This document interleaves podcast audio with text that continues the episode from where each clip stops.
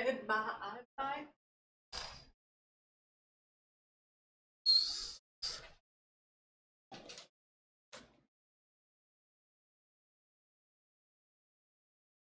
Ao vivo no YouTube. E vai ser também um podcast depois no canal Afeto de Fato.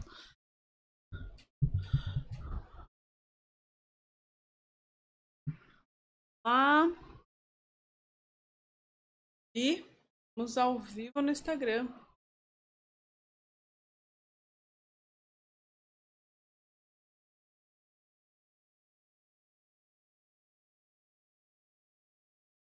Uso novo. Eu conheço. Título.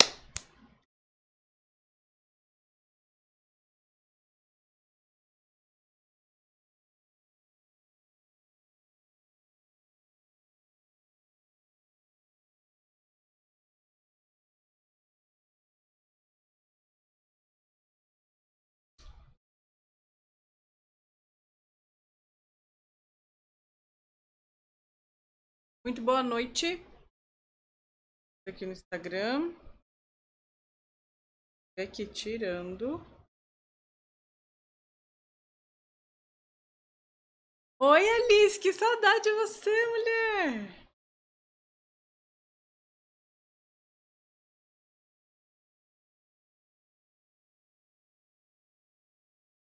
Oi, Rá, meu amor.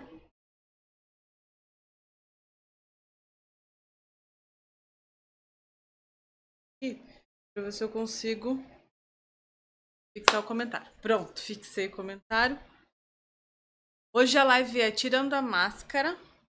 Gente, eu vou fechar a porta aqui.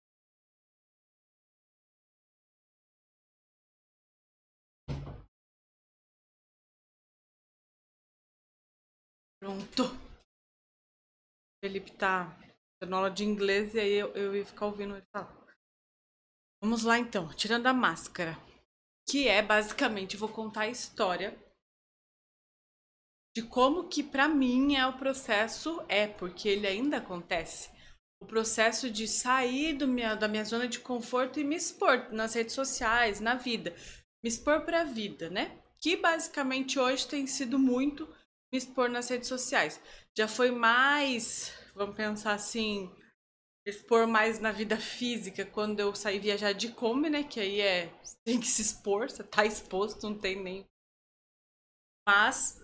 E aprendi muito com isso também, mas hoje eu percebo que o meu desafio são as redes sociais e como sair do lugar de me auto-julgar e também de lidar com o julgamento das pessoas.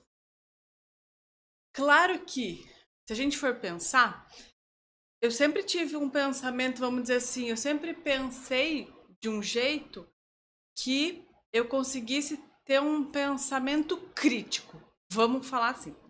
O meu pensamento é um pensamento crítico. Ou seja, eu observo muito bem o que, que as pessoas estão dizendo, quem são essas pessoas, se elas vivem o que elas estão falando. E aí, dependendo de como é, ou seja, dependendo de qual é a, a questão, é claro que eu me posiciono de forma diferente. Só que isso sempre foi, sempre foi real. Eu sempre me posicionei na minha vida íntima. Só que eu cheguei à conclusão de que poucas pessoas me conheciam verdadeiramente. Por quê? Porque basicamente o Felipe, né, que lidava com a Helena real, que muitas vezes é uma Helena estressada, é uma Helena teimosa, é uma Helena que quer ter opinião e pronto.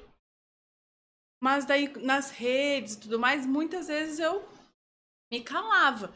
Eu fazia aquela aquela coisa de ah, é, vamos, vamos ser amável. Vamos ser amável nas redes. A vida já é tão dura. Vamos falar o que as pessoas querem ouvir. Oi, Fátima, bem-vinda. E acaba que, por falar o que as pessoas querem ouvir, a gente se torna uma pessoa morna. Só que, além de ser morna, eu também sempre tive muito medo de desagradar. Isso, gente, talvez tenha vindo comigo antes mesmo de eu me formar como ser humano, assim. Porque desde muito cedo eu, me recordo de momentos em que, entre o desconforto de entrar em conflito e o conforto de, de não entrar em conflito caro, claro, mesmo que negando a minha real necessidade, eu não pensava duas vezes para abrir mão da minha real necessidade, percebe? E aí isso é um grande problema. Então isso é na vida, assim, ó, eu vou contar coisas bem do passado, mas por exemplo, eu me lembro de ter de uma vez que uma amiga me pediu, olha, isso é muito tempo, isso bem antes de conhecer o Fê, nossa, isso faz mais de 10 anos, eu acho. Mas uma amiga me pediu para comprar, eu tava na minha casa, ela tava na casa dela, eu tinha moto, ela não tinha. E ela me pediu, ah, você pode comprar um lanche para mim? E eu me lembro que nesse dia meus tios estavam fazendo uma reforma no meu quarto. E eu não podia sair de lá, mas eu não consegui dizer isso para essa minha amiga. Eu achei que eu ia desagradar ela, que eu não ia, mas a gente não ia mais ser amiga. Enfim, a vida da pessoa que acha que tem que sempre agradar. E aí, então, ó, pensa, pensa o absurdo. Eu tive que sair da minha casa naquele horário, ir até o mercado, comprar o lanche para ela que ela queria, levar para casa dela. Ainda comprei o lanche com meu dinheiro, voltei para minha casa. E ela comeu o lanche sozinha, eu nem aproveitei, nem comi o lanche junto, porque eu queria, não quis dizer não, não quis dizer não nem para ela, nem para os meus tios, não quis dizer não para ninguém. Então esse era o meu conflito da vida, gente. E, e o conflito da vida da gente é, o, é, é aquilo que a gente precisa perceber para a gente sair dele.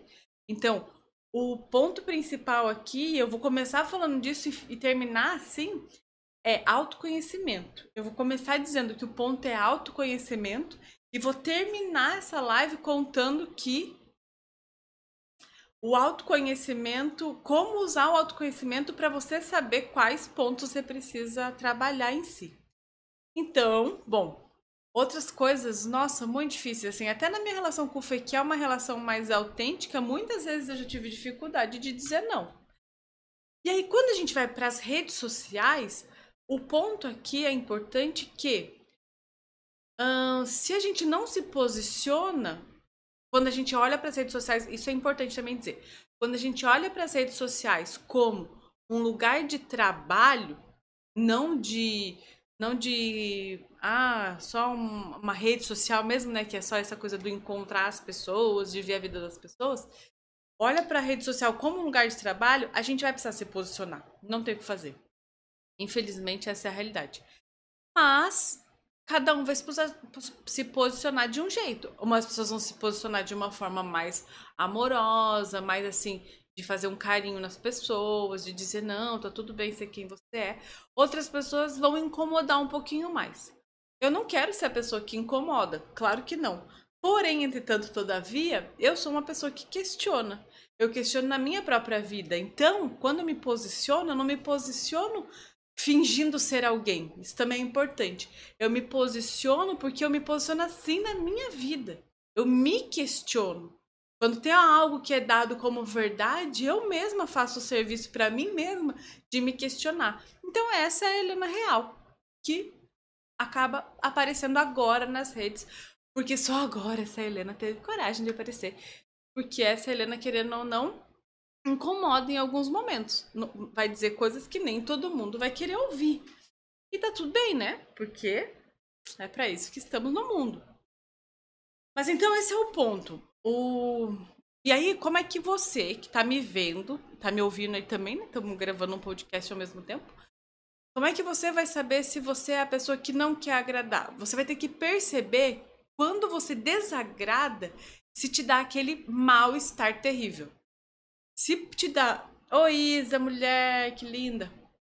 Quando você desagrada alguém, te dá aquele mal-estar terrível, tipo, passa mal, tipo, nossa, quer se esconder do mundo, quer enfiar a cabeça num buraco. Esse é o mal-estar que eu vivo quando eu desagrado alguém. Então, quando eu faço alguma coisa e eu sou criticada, oi, ah, Isa, que saudade, né? Quando eu sou criticada por alguém, quando eu desagrado alguém, eu acabo meu estômago embola, aquela coisa toda, que aí você percebe, opa, esse é, esse é um jeito, ó. Esse é um ponto que eu preciso olhar. Então pode ser que na sua vida, o, quando você desagrada alguém, você. Ai, dane-se, tá tudo bem. Pode ser que na sua vida o grande, a grande questão seja quando você comete algum erro. Então, por exemplo, ah, falou alguma coisa que a outra pessoa veio e disse que tá errado. Aí a sua questão pode ser essa. Uh, e como você vai saber qual que é o seu faro? E aí é, é aqui a gente está falando de autoconhecimento. Esse é o ponto de partida. O seu faro tem que ser interno, que é, pô, isso tá mexendo comigo. Isso aqui tá fazendo eu querer enfiar minha cabeça num buraco. Isso aqui, nossa, não sei lidar. E aí eu passei por. Eu tô com 33 anos. Eu passei 31 anos vivendo. Não vou dizer que vivendo uma mentira, mas não a extrema autenticidade de mim mesma. Por quê? Porque eu tinha muito medo da minha autenticidade ferir outras pessoas. E ainda tem esse medo, claro que sim, porque as outras pessoas importam para mim. Eu não posso dizer, ah, não me importo. Claro que eu me importo.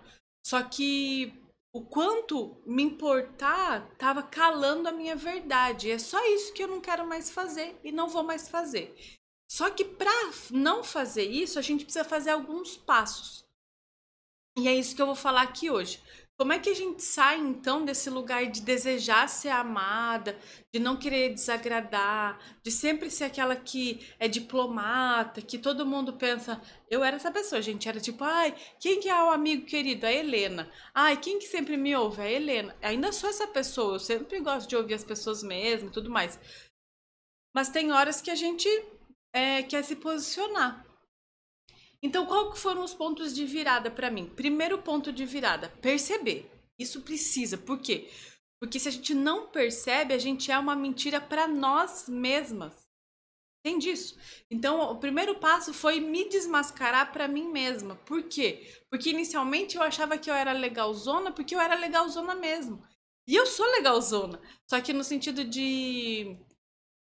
Tinha horas que eu não reconhecia nem a minha própria necessidade. Por exemplo, depois eu ficava irritada, fazia alguma coisa para alguém e depois, lá quando eu tava sozinha, eu falava: Nossa, tô com uma irritação, uma irritação. Eu não compreendia que eu tava irritada porque, na verdade, eu, o que eu tava dizendo para mim mesma era: Você não atendeu às próprias necessidades. Você disse não para você e disse sim para o outro.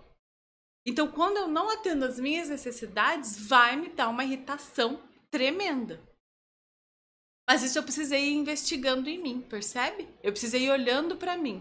Então, tá, primeiro me desmascarei para mim mesma, que foi: "Nossa, Helena, quando você fez aquilo, você não queria fazer". Hum. Na hora que você disse sim, você não sabia que você não queria, você não estava conectada com você a ponto de saber, eu não queria fazer. Não, a ponto de conseguir dizer, não, eu não quero fazer isso agora. Você estava no flow ali, achando que, ah, não, tudo bem Tô sempre aqui ajudando, sou legalzona mesmo. Esse ponto é importante, esse é o primeiro ponto importante, que é me desmascarar para mim mesma. Só consigo fazer isso quando eu me permito sentir as minhas sentir sentir aquilo que eu tô sentindo, claro, mas perceber as minhas necessidades. Quando você percebe suas necessidades, você vai perceber a partir de um sentimento desagradável. Não é, muitas vezes não é do sentimento agradável. Muita, quando você vai perceber, você já tá irritada. Quando você vai perceber, você já tá é, passou do seu limite. Você já tá fazendo aquilo porque você não quer mais. Você não quer mais fazer, mas você tá fazendo aquilo porque você falou que ia fazer. Você falou pro outro que você ia fazer, então você vai continuar fazendo. Então, o primeiro ponto é se revelar, perceber, hum, na verdade eu não queria fazer, tá bom, não queria, não quero, não quero, não quero, percebendo todas as vezes que você disse sim querendo dizer não. Certo? O segundo ponto que é aqui, ó, isso aqui é riqueza, é ouro. O segundo ponto é você precisa se conectar com o amor primordial. Por quê? Porque às vezes, quando a gente fica procurando o amor do outro, ou seja, querendo fazer tudo pro outro, querendo sempre dizer sim pro outro, o outro que importa, tal, tal, tal, muitas vezes a gente tá desconectada do amor primal. Qual é o amor primal? O amor da nossa mãe. Então, quando a gente. E junto com o amor da nossa mãe é o amor da vida. É que não tem como a gente acessar o amor da vida sem acessar a nossa mãe. E essa é a parte importante. Por quê? Porque se a gente não conecta com esse amor, que é o amor assim, ó, é você saber, eu sou amada já. Mesmo que eu não faça nada, eu já sou amada. Você não vai conseguir sair desse lugar. É sério isso agora. Eu sei disso, gente. Porque quando eu quis, quando eu quis agir assim, ser eu mesma, ser autêntica, tudo mais, sem me conectar com o amor primal, infelizmente essa é a realidade. Não tem outra chave. É por isso que eu insisto tanto na história da mãe. Eu vou ficar falando de história da mãe para sempre. Ninguém vai. Olha, não tem o que fazer. Eu vou ficar falando história da mãe para sempre. Porque tudo tá ali. E, e aí, isso que é o ponto principal. Eu sei que tudo tá ali, por quê? Porque foi assim comigo e é assim com muitas pessoas, muitas mulheres que eu atendo, só conseguem desbloquear quando elas olham pro amor, o tanto de amor que a mãe dela tem por ela. E não é esse amor humano, não, que esse amor humano ele é falho. Ele é muito falho. O amor humano é é assim, olha, dei conta, dei conta, teve coisa que não dei conta. Provavelmente a mãe de todo mundo foi assim. Mas estou falando desse amor da alma, que ele vem de um lugar que a mãe diz sim para você, porque é assim, ó. Não sei se todo mundo sabe disso, mas quando você chega para chegar na, na Terra, você precisa vir em determinadas pessoas que essas pessoas vão te ajudar. Olha isso que eu vou dizer agora. Essas pessoas, elas vão ser os obstáculos que você vai colocar na sua vida para te lembrar o que você vai fazer aqui. Pega isso agora. Pega essa riqueza. Então, quando você escolhe sua mãe e seu pai, você escolhe porque você fala assim: esses dois seres, exatamente assim, eles vão me lembrar o que eu vim fazer na Terra. Eles que vão me lembrar. Não tem mais ninguém para me lembrar, porque eu não tenho outra, outra solução a não ser essa. Então, eles são o obstáculo que estão ali na sua frente, que você tropeça toda vez, que te lembram o que você veio fazendo nessa terra, o objetivo da sua alma. A sua alma não está só passeando aqui. Ela está fazendo algo muito importante. Então, quando você, quando você, quando você escolhe vir para a Terra, você escolhe aquela mãe, aquele pai, e eles vão ser esse obstáculo mesmo, vou chamar assim, que é assim que eu aprendi. Eles são esse obstáculo que vão te lembrar o que, que você está fazendo aqui. Então, quando a gente olha para isso, quando a gente olha para essa grandeza, Olha para essas almas, alma da mãe e do pai, que disseram sim para que você chegasse, porque eles poderiam ter dito: não, não quero. Não quero. Nem sei se eles tinham essa escolha, mas entende que poderia, né? Não quero essa criança, não. E aí você pode dizer assim: ah, mas é, eles não quiseram mesmo, eles não me queriam. Mas a alma quis. E se a alma quis, o humano aqui, ó, só se rende, né? Então, quando essa, quando você como alma escolhe essa mãe, esse pai, eles te lembram algo. Então é muito importante e esse é o segundo ponto para a gente conseguir ser autêntica de verdade, gente. Para a gente conseguir ser autêntica, tanto nas redes sociais, mas a rede social é só o, o que na vida real, para a gente conseguir ser autêntica na vida real, ou a gente está muito conectada com esse amor primal, ou não vai. Esse é o fato, e aí não tenho o que fazer. Porque você pode me dizer assim, Helena, mas não dá, eu não sou conectada com a minha mãe. Mas não é ficar conectada com a sua mãe, abraçada nela, não é isso. É sentir. E aí vai ter que sair daqui. Não tem o que fazer. E eu tô falando de uma forma que é mental. Claro que é mental, porque é a forma que a gente espalha conhecimento e sabedoria é mentalmente. Mas não pode ser mental. Tem que ser sentido. O, essa conexão com a mãe, com os nossos ancestrais, que não é só a mãe e o pai, são todos os ancestrais que vieram antes, que estão te soprando no seu ouvido o que você veio fazer aqui. Só que a conexão com todos os que vieram antes parte do princípio que é o canal que você chegou, mãe. Por isso que na mentoria a gente sempre vai passar por criança, a fase criança, sua menina, o que está travado lá atrás, mãe, que está travado com a mãe, pai e chegamos na ancestralidade. Sempre é assim. Não tem como fazer esse caminho de outra forma. Por quê? Porque, gente, isso é muito sério. Mas é assim. A gente não está conectado, cheio, o que, que é essa conexão? A gente pode visualizar assim: uma cachoeira que jorra a água dela num rio, aqui embaixo. E segue, né? O fluxo do rio, então desce. A cachoeira, o rio. A gente é esse, essa recepção aqui, que recebe toda essa cachoeira. Os nossos pais são essa cachoeira. Quando a gente se nega a receber o que eles mandam na cachoeira, a gente seca.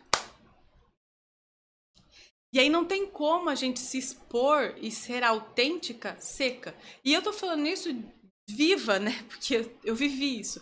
No sentido de não tem como eu me posicionar da forma que for, e às vezes isso vai desagradar algumas pessoas. Mas se eu não tiver cheia. E todo mundo que ouve você sabe que você tá cheia. Não tem como. Sabe por quê? Porque seu olho tava assim, ó. Caramba, eu tô viva!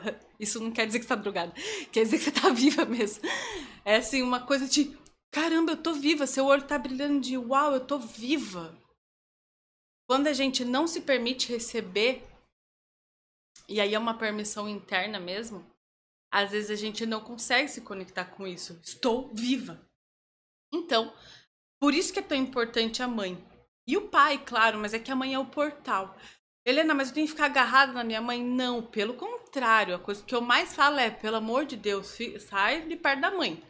É o ponto principal de tudo. É sai de perto da mãe. Só é reconhecer na alma que algo chegou através dela. E aí, olha, de verdade, isso é um exercício que eu faço, que eu recomendo muito. Acende sua vela, faz uma conexão com seus ancestrais, aqueles que vieram antes da sua mãe, antes antes da sua avó, antes de todas aí aquelas mulheres lá, ó, muito antigas, que elas lá, que elas, que elas sabem quem elas são. E, e convida elas para comunicar com você, para te mostrar o caminho. Eu não conheço outra saída a não ser voltar para esse lugar da raiz.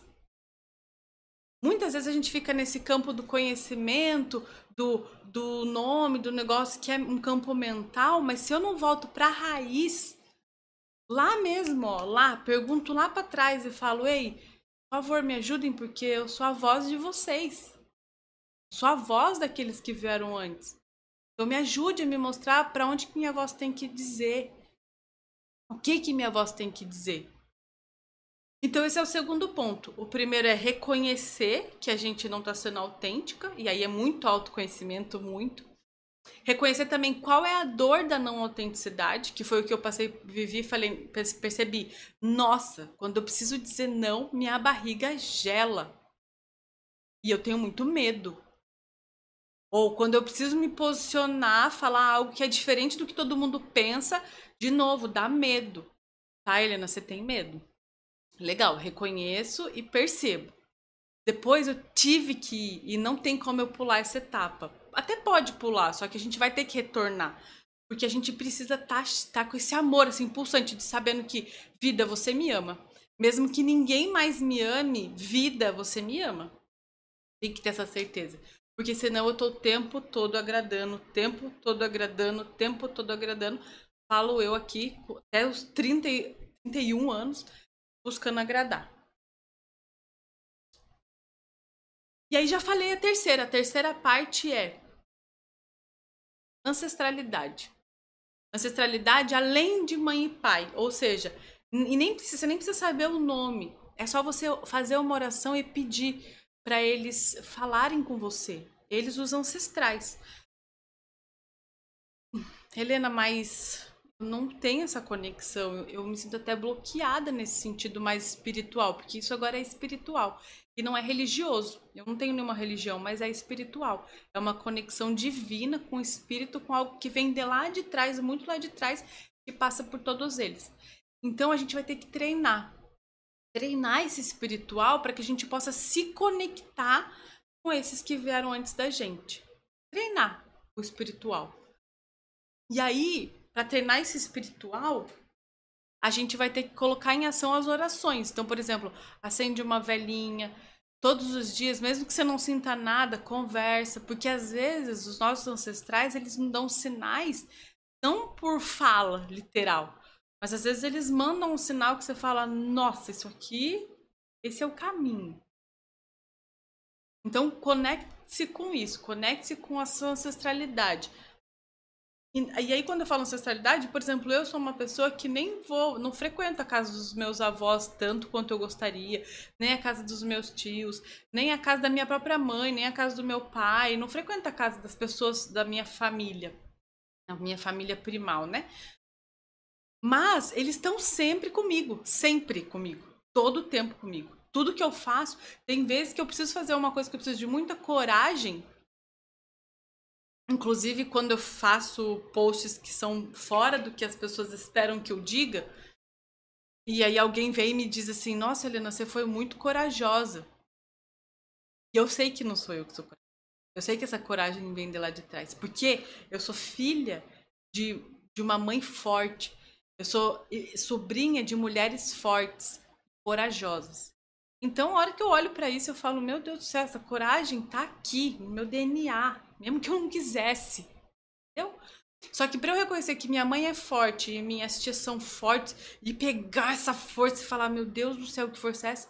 Não tem como. Isso, não, não dá para ser isso e julgar. Porque se eu falo assim: Nossa, minha, minha mãe e minhas tias, meu Deus, aquelas mulheres ali, ó.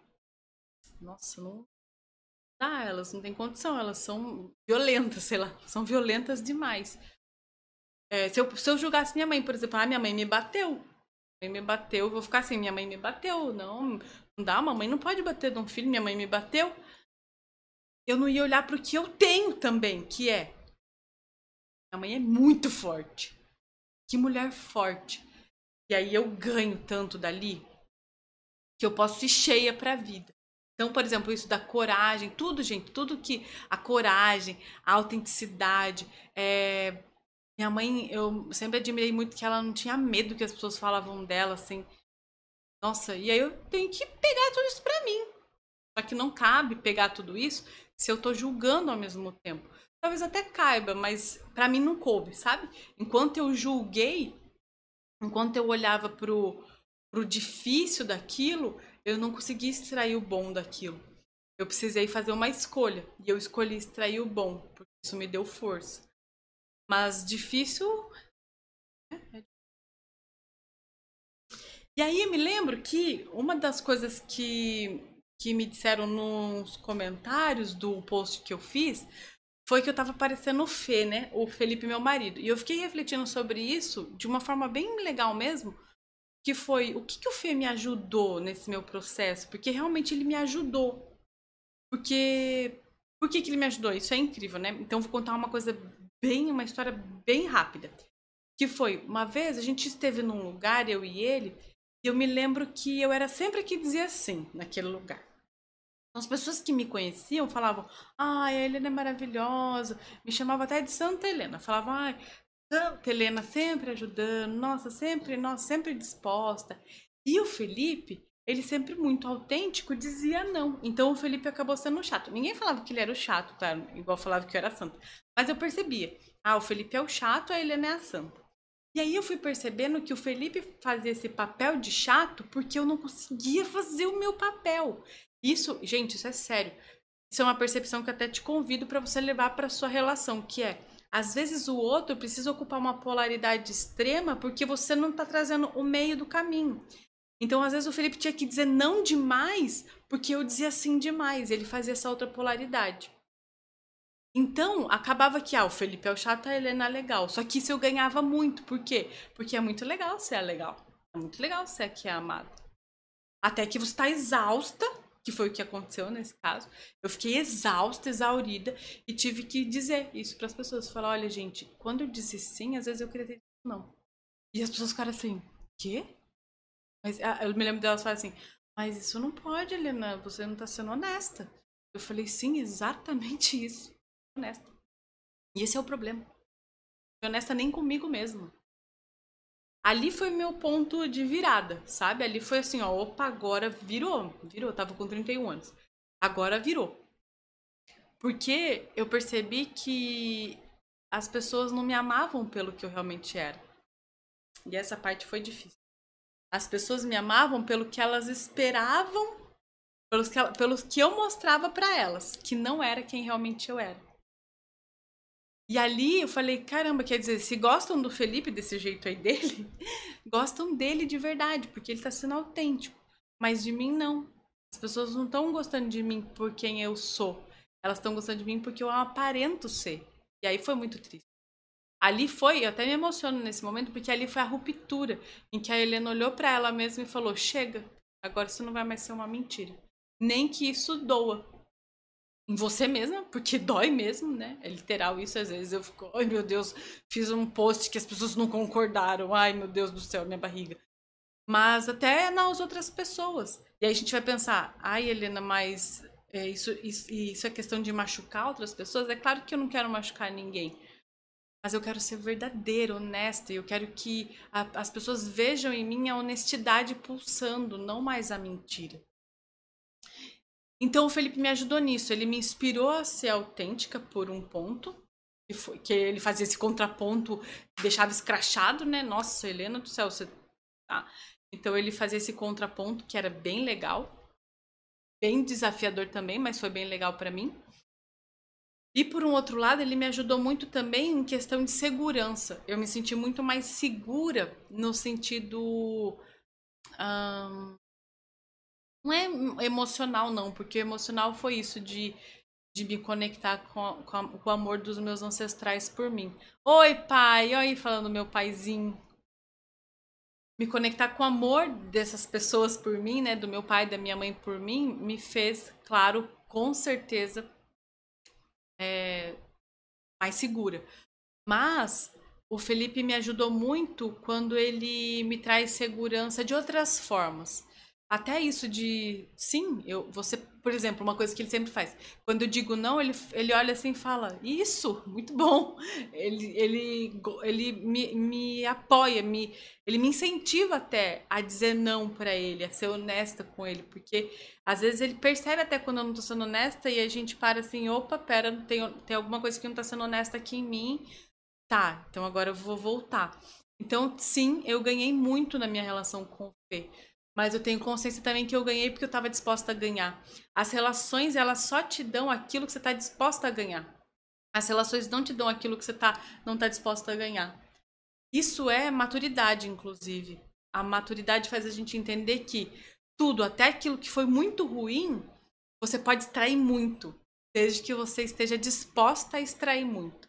Então, por exemplo, quando é, tiraram a gente de uma casa que a gente tava acabando, tinha acabado de a, a, Oi, Lud! A gente tinha acabado de se mudar para uma casa, um sítio lá em Itapevi, e pediram pra gente sair da casa. E eu me lembro da, da raiva subir assim no meu coração, mas depois eu ficar assim, caramba, eu preciso extrair algo muito bom nisso. E extrair mesmo. Extrair a... o quanto aquela pessoa nos libertou de algo. E aí eu só consegui agradecer aquela pessoa, percebe? Muitas vezes a gente passa por uma situação muito difícil, mas se a gente se lembrar, opa, isso está me ensinando algo, eu posso extrair o que está me ensinando e aí eu agradeço, né? Certo. Hum, aí é o ponto do autoconhecimento, que eu já comecei falando, mas que é legal repetir, que é a gente precisa se conhecer. Sem a gente se conhecer, a gente não vai saber se a gente está sendo honesta com a nós mesmas, primeiramente, porque acho que essa é a honestidade mais base, assim. Porque, assim, quando eu faço, por exemplo, eu faço um post ou quando eu falo alguma coisa na internet, isso já tem que estar tá verdadeiro dentro de mim. Por quê? Porque é, eu não faço nada na internet para, por exemplo, ah, quero ser polêmica. Não.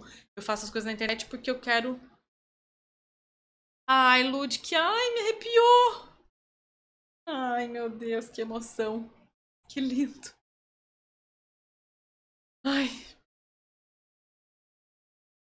Me arrepiou, Lud. Ai, que lindo.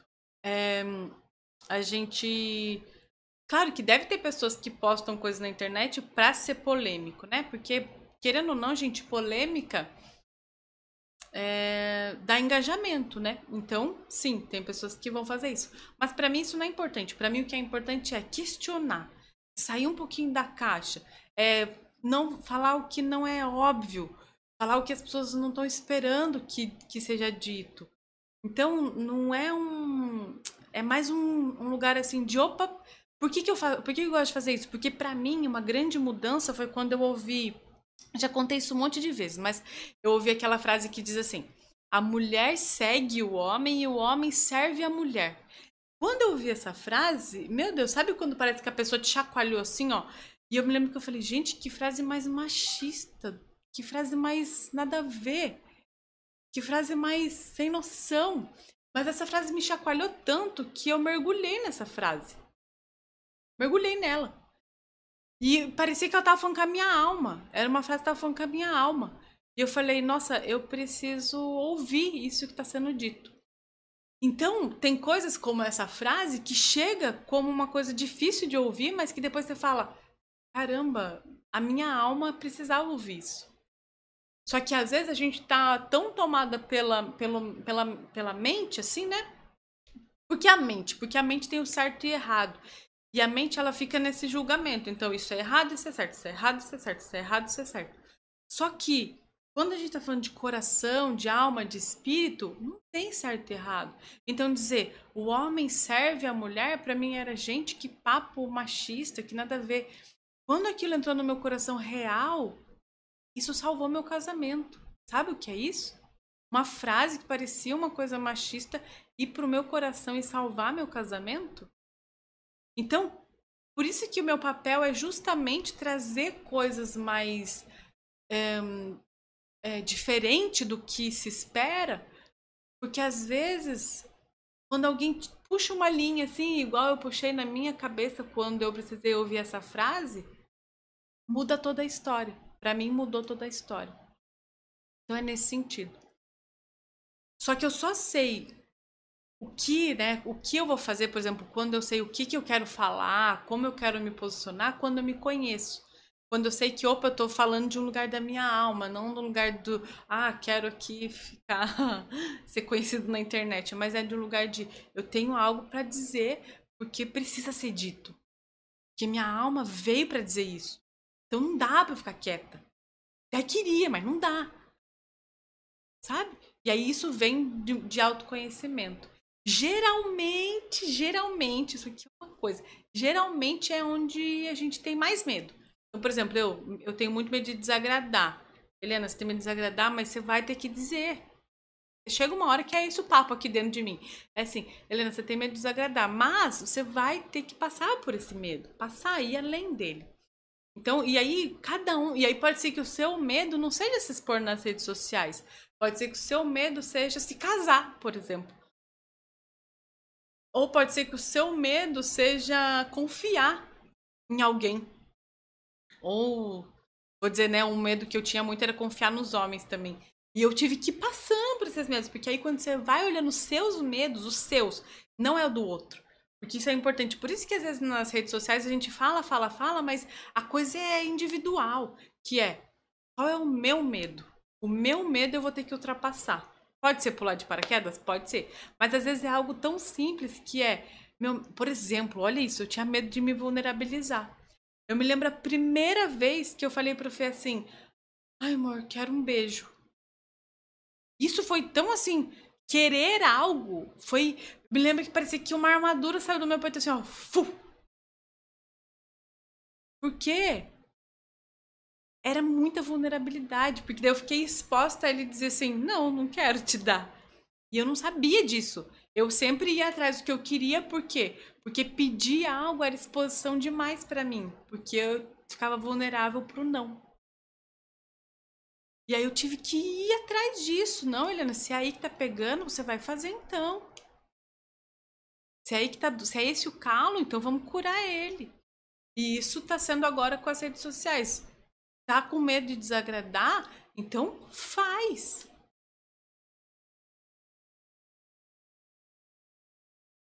Tá com medo de errar? Então erra. Tá com medo de errar? Erra logo. Senão a gente fica travada naquilo que espera da gente, assim, sei lá o que, até nós mesmas esperamos de nós mesmas, né?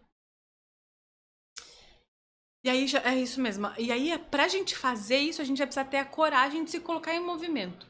E a sensação que eu tenho é só isso, assim, ó. É só perceber e fazer. Vai percebendo e colocando em movimento. Tem medo de errar? Erra. Tenho medo de falar na internet? Fala. Tenho medo de me vulnerabilizar? Me vulnerabilizo. Olha para os, os medos, eles também são, é, sabe, pontos que a gente pode focar de ultrapassar. Então eu ultrapasso isso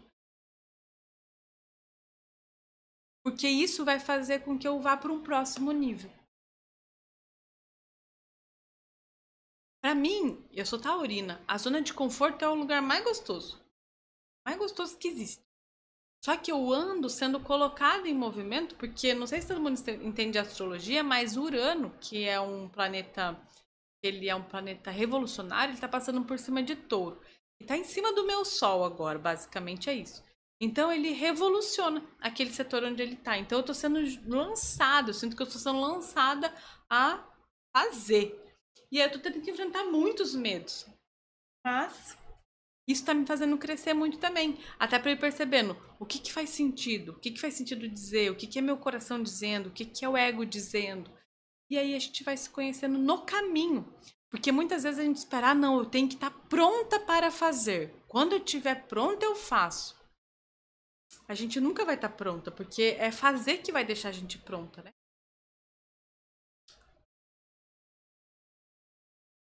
E aí o que é legal, muitas vezes, se você está querendo é, colocar a sua voz no mundo e tá com medo do julgamento, da crítica das pessoas, é legal você lembrar que muitas vezes quem critica, é, quem critica, critica mesmo. Não estou falando de quem é, discordo, porque discordar é discordar, todo mundo vai discordar, mas quem fala assim, por exemplo, às vezes, às vezes a gente fala alguma coisa. Ah, esses dias atrás eu postei um vídeo sobre casamento e alguém disse assim: Ah, você devia ter sido mais assertiva tal. E eu compreendi, claro, é uma crítica, né? Mas pode ser bem construtiva. Eu compreendi.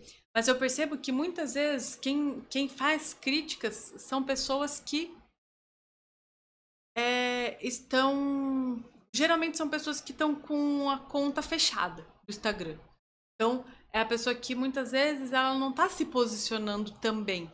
Porque quando você está se posicionando nas redes, você. Não que você não vai falar, mas você poupa. Por quê? Porque você sabe que para aquela pessoa fazer aquilo, tem pessoas que são meio, né, assim, mas uh, geralmente a pessoa ou você percebe assim que quem critica, muitas vezes quem critica é quem não está fazendo. Quando a gente quando, quando eu, por exemplo, né, tô muito crítica com as pessoas, muitas vezes é porque eu tô com vontade de dizer algo e às vezes muitas vezes é justamente dizer o oposto daquela pessoa, mas eu não digo, não tenho coragem de dizer. Então a gente não precisa. Isso não é uma crítica às pessoas que criticam. É só pra gente saber que se você tá querendo se posicionar nas redes, vai ter pessoas que vão criticar. Isso é bom. A gente tem que aprender a gostar disso também. Por quê? Porque aquilo que tem um peso oposto, aquilo que tem uma oposição, tem força. Então, quando você ganha uma oposição, você também ganha força. Isso é muito bonito. Então, é, é observar essa oposição também como um, uma voz querendo ser dita, né? E não como, meu Deus, nunca mais vou fazer nada, porque eu já fui essa pessoa. Por isso que eu tô falando isso. No começo da minha, da minha jornada nas redes, nossa, gente, uma vez, eu vou contar isso. Uma vez eu postei um vídeo contando sobre meus primeiros relacionamentos tinham sido com mulheres, né? Me relacionei antes de conhecer o Fê, me relacionei com mulheres. E uma vez eu postei um vídeo porque em determinado momento da minha vida eu percebi uma conexão muito profunda comigo que não era mais isso. Mas também não era para ficar com homem não. Era porque eu percebi, nossa, não é, Helena, você não vai mais ficar com mulheres. Eu percebi isso assim. E aí eu, aquilo acabou para mim assim. E aí eu gravei um vídeo sobre isso, contando o meu processo, falando sobre isso. tal. E fui simplesmente detonada nas redes. Nossa senhora. Eu lembro que eu postei no YouTube, mas era época de Facebook ainda. Isso faz muito tempo. Eu tinha acho que 25 anos, eu tô com 33, faz bem tempo, né? Mas aí, me lembro de no... E aí eu lembro, gente, que eu excluí o vídeo e sumi. Não quis saber de mais nada. Só que ali eu falava algo tão verdadeiro, assim, de, de coração mesmo, sabe? Nada de que eu me curei, de nada, assim, não nesse sentido. Mas era algo de coração. E eu me lembro que eu, nossa, me escondi, fugi, fui embora das redes. Falei, nunca mais volto. E aí eu fui percebendo que também foi meu processo de maturidade, percebendo que pra gente ir se expondo, a gente vai precisar também ir se expondo. Eu, quanto mais eu me exponho, mais eu aprendo a lidar com aquilo que é a exposição. E aí, o que, que é importante aqui? Por que, que a gente está falando sobre isso? Porque, claro, todo mundo tem uma voz, todo mundo tem uma mensagem para pôr no mundo. E a pergunta que eu faço para você é: qual sua mensagem? E aí você pode me dizer assim, mas eu não sei qual é a minha mensagem. E aí a gente volta lá na história do pai e da mãe o pai e a mãe que a gente encontrou, e, da forma com que foi, eles já, já são um lembrete. Ô mulher, eu, eu vejo. Eu acho que ele deve estar. Tá, deve estar tá bloqueado no YouTube. Eu procuro. Se ele tiver ainda. Se ele ainda existir, eu te mando para você ver. Então, as, uh, muitas vezes, quando a gente olha para o nosso pai e para nossa mãe, a gente vai perceber que ali tem um presente muitas vezes com muita dificuldade, né? Por exemplo, pode ser que o. o pode ser, vai saber, né, gente? Cada um com a sua história, mas tem pessoas que muitas vezes não conheceram nem o pai nem a mãe. Então, como é que vai me dizer, ah, Helena, como é que eu vou achar meu presente nisso? Não conheço meu pai nem minha mãe. Mas mesmo assim, mesmo nessa situação, tem um presente. E claro que cada um vai ter que descobrir o presente. Mas muito da sua mensagem já está dito na, naquilo que você vive e viveu. Então eu vou dizer assim, por exemplo, para mim, isso é uma coisa que aconteceu comigo. Olha só, eu fiz várias faculdades, não. Eu fiz três faculdades, mas eu só concluí uma e nenhuma delas eu exerci. O meu primeiro trabalho, é, esses trabalhos que a gente trabalha assim, eu trabalhei a primeira vez num lugar de é, granja, granja de ovos primeiro trabalho foi lá. Mas meu primeiro trabalho que eu amei mesmo, né, que foram com as punks, que foi quando eu falei, nossa, agora, agora tô fazendo o que eu quero. Foi, o trabalho surgiu porque eu comia punk de verdade. E aí eu vi a conexão das punks com as mulheres, escrevi um e-book e isso virou meu trabalho, meu primeiro trabalho. Depois, eu comecei a fazer a, o trabalho que eu tenho com a purificação, que é basicamente fazer o que eu também já fiz na minha vida, parar de comer leite, a parar de comer açúcar, parar de comer glúten. Então, são coisas que eu vivi e que aí vira profissão. Trabalhar com mulheres, eu vivi uma cura quando eu estava sem menstruar e depois voltei a menstruar e comecei a plantar minha lua. E aí percebi, nossa, vivi minha cura com relação às mulheres vivi uma cura também com relação a, como eu já contei, né, de ter me relacionado com mulheres. Para mim ali foi eu, eu percebi que eu tinha muito para entregar para as mulheres mesmo. Por conta de ter vivido tudo que eu vivi no passado. Como se eu conhecesse intimamente, não só por ser mulher, mas por ter convivido com muitas mulheres, o ser mulher. Então tudo foi, foi se tornando profissão. Aí a Lud falando, eu fiz três incompletas também, educação artística, administração, engenharia ambiental e agroecologia. É. Ah, tá. E agroecologia é que estou me formando. Olha só. E aí é muito legal, né, Lud? Que leve compartilhar com alguém que também passou isso. Sim, muito gostoso, né? E o que é legal, Lud, é que provavelmente o que você está se formando agora, você vive.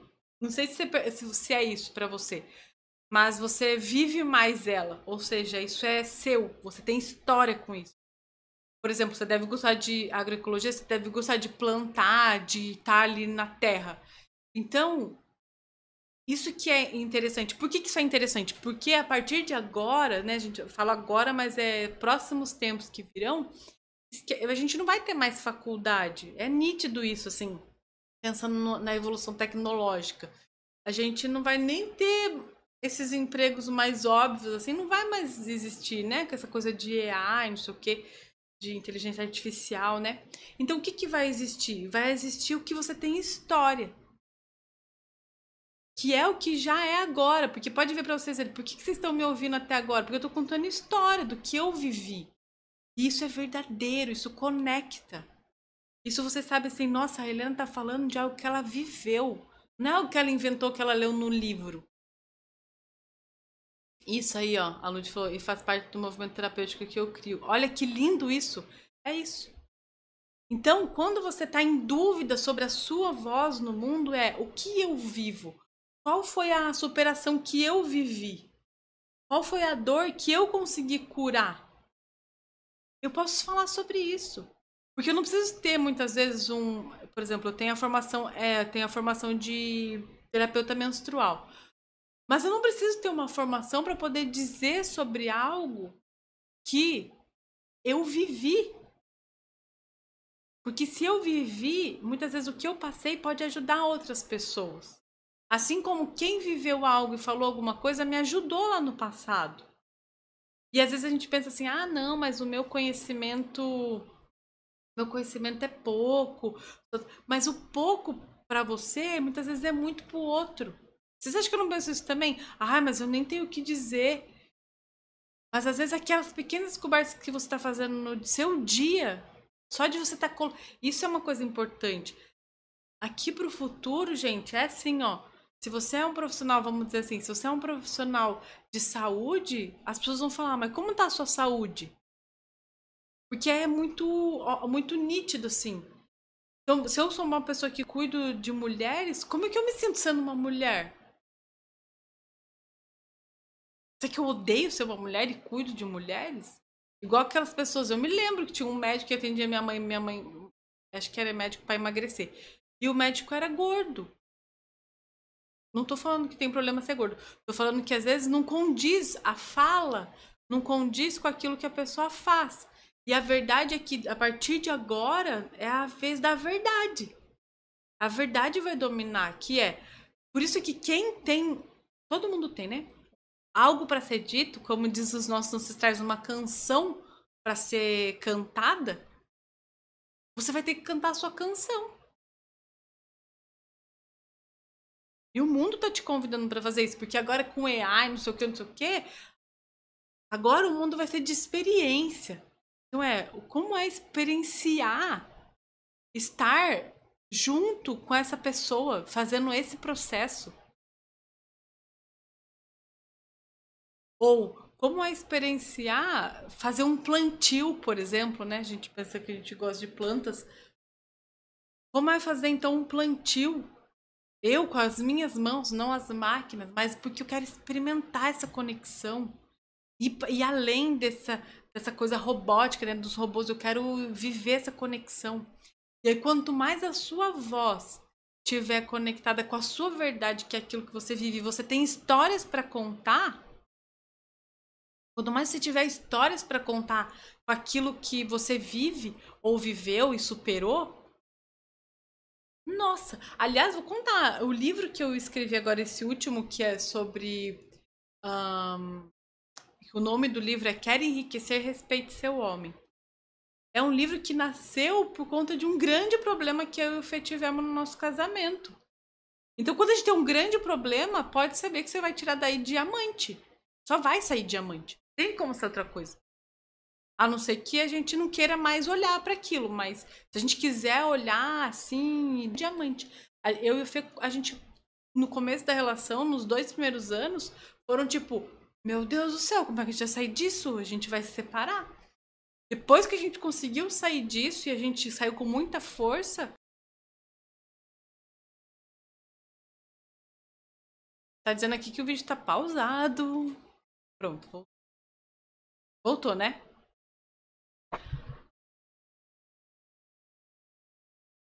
Depois que a gente conseguiu sair disso e a gente saiu com muita força, a gente escreveu o livro que a gente vai lançar daqui a pouco. E todo mundo pode escrever um livro da própria, da própria história, todo mundo pode. O importante é tenha suas histórias, viva suas experiências. Quando eu, por exemplo, fazia trabalho com as plantas, eu, eu, eu as minhas experiências com as plantas, falava, nossa, olha, nasceu essa planta aqui na porta da minha casa, tá me dizendo algo. A minha experiência, contava isso para alguém, a pessoa falava, nossa, isso também aconteceu comigo. Vou observar na minha casa. Experiência, história, conecta.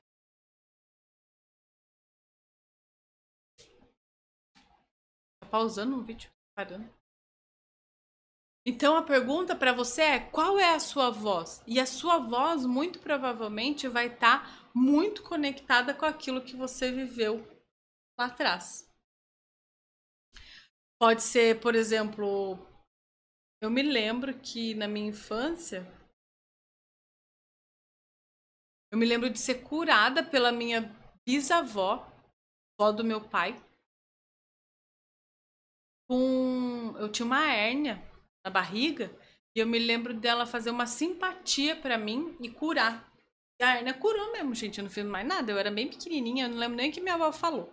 Mas eu lembro de pôr assim meu pé para cortar um uma palma. Ela falou algumas coisas e curou minha hernia. E aí eu, eu sei que isso também é uma história que o fato de trabalhar com plantas foi porque eu fui curada pelas plantas. Então sempre a gente vai ter uma história nossa, só nossa, daqui de dentro da gente, que muitas vezes é de superação, não vai ser história que sempre vai ser muito boa, vai ser às vezes superação, algo que às vezes foi tipo isso, né? Ah, tinha um problema, superei. E aí depois a gente vai poder olhar para isso. Isso é muito bom porque isso pode ser um guia se a gente se sentir um pouco perdido, sabe? Às vezes eu também me sinto perdida. Nossa, meu Deus, mas e aí? Tanta coisa que eu quero fazer. Mas aí eu me lembro, opa, olha, olha de onde você veio, o que você viveu, quantas coisas você pode contribuir com a sua história, com a sua superação. Tá, então agora volta, que agora eu me lembrei quem eu sou. Então, lembre-se, se pergunte sempre, qual é o meu presente? Qual é o presente que essas pessoas que, que eu nasci, nesse ambiente que eu nasci, me trouxeram? Quais foram os presentes? Olha só, com certeza é a fé cristã.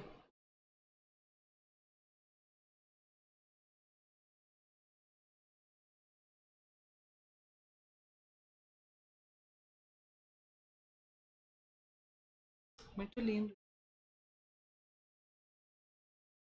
E, e às vezes você pode já estar tá sentindo, não sei se você já está sentindo, mas de querer compartilhar isso.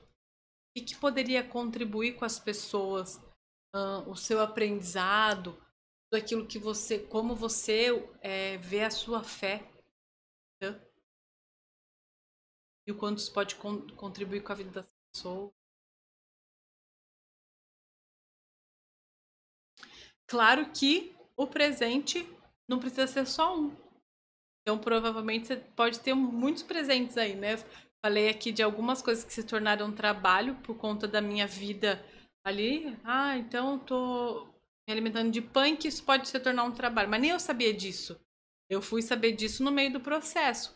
Quando eu tava olhando punk num parque para fazer um suco, me pararam, pararam eu e minha amiga que tava colhendo punk comigo e falaram: "Vocês não querem fazer uma oficina disso? Vocês reconhecem mato?" E a gente começou a fazer oficina disso. Isso foi em Santos. Então, muitas vezes é isso, a gente tá ali no. E aí alguém falou, opa, mas você não quer falar isso, você não quer fazer isso?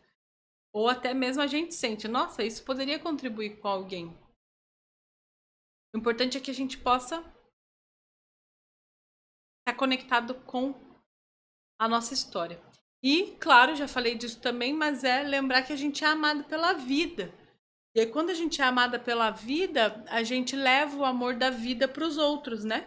Porque daí eu posso então entregar para você que está me vendo agora todo o amor que a vida tem através de mim. A vida que me ama, te ama agora através do que eu estou dizendo.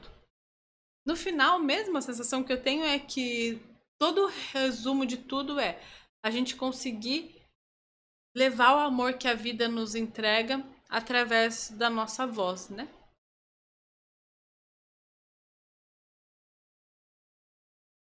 Eu desejo muito profundamente que você possa ser cada vez mais você mesmo, inteira mesmo.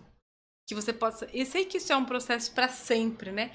Eu sei que até o final da nossa vida a gente vai estar se reconhecendo e falando: opa, opa, isso aqui não, isso aqui sim, e, e se percebendo. Mas eu espero e te desejo profundamente que você possa ser cada vez mais você, cada vez mais autêntico. Preciso achar o caminho da superação do medo. Dos medos. Isso. Legal é isso, que quando a gente reconhece os medos, você já sabe quais eles são, você já pode se mover a partir deles. Então, por exemplo, né, para mim, o meu medo era ser deixar de ser amada pelas pessoas. Então, preciso me expor a isso. E aí a gente vai se expondo com muita coragem. E além do, da coragem, é conectada com esse amor. Esse amor que flui e que não para de fluir. E que flui, flui, flui, flui, flui. Mas claro que é um processo. Eu compreendo também. Eu também vivi esse processo. De precisar olhar. Opa, acredita que eu teve um momento que eu percebi que eu tinha vergonha de, de existir. Eu não sabia que eu tinha vergonha. Eu sabia que eu era tímida, mas eu não sabia que eu tinha vergonha.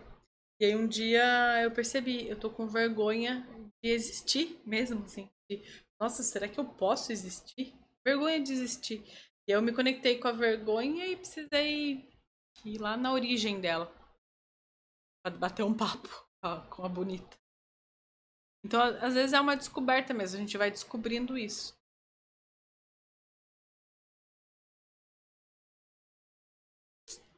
Eu falei tudo o que eu tinha para dizer.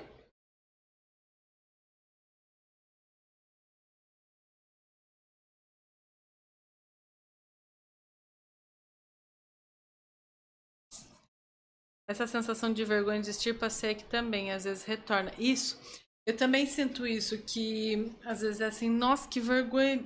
E é isso que é muito doido, porque por isso que eu insisto nessa questão de a gente olhar para quem a gente é atrás da gente. Porque daí a gente começa a ficar tão forte que você fala assim, meu Deus, não, não cabe, a vergonha não cabe aqui. Quero dizer, a força que vem antes, né? Assim, isso é essa vergonha de, nossa, nem quero me expor, nem quero me mostrar, nem acho que sou capaz disso. Eu também, aqui. E aí isso é muito forte, porque a vergonha, no final, ela é uma, um escudo. Ela é um escudo de autoproteção porque eu, de alguma forma, não quero me colocar naquela situação, por exemplo, né, de errar ou de fazer algo que desagrada, enfim. E aí, claro, é isso que foi bonito para mim. Eu percebi que a vergonha estava a meu serviço, porque antes eu falava assim: "Nossa, que vergonha é essa? Que ruim", tal. E aí o dia que eu percebi, mas para que que essa vergonha tá aqui? ela tá a serviço de quê? Aí eu percebi que ela tava a serviço de me proteger. Aí eu fiz esse trabalho de agradecer essa vergonha. Perceber, tá bom, muito obrigado por me proteger, mas eu já sou uma adulta. Enfim, né? Mas claro que às vezes dá vergonha até, né? A gente vai superando isso. Nossa, Lude, muito obrigada por ficar aí. Meu pai também tá aí ainda. Muito obrigada, pai. O Edja, muito obrigada também por ficar por aí. Obrigada por para quem passou por aqui, para quem vai assistir depois, para quem esteve, para quem ficou. E eu desejo profundamente que você possa se conectar com a sua história nessa grandeza, assim, que você possa cantar a sua canção, deixar a sua voz ser dita no mundo, porque ela precisa ser dita. Senão você não teria nascido. Sua voz precisa ser dita. Um grande beijo.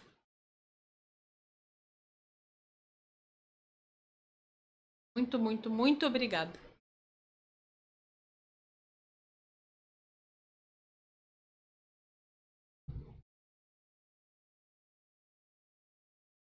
Ai, obrigada também, Ed. Nos vemos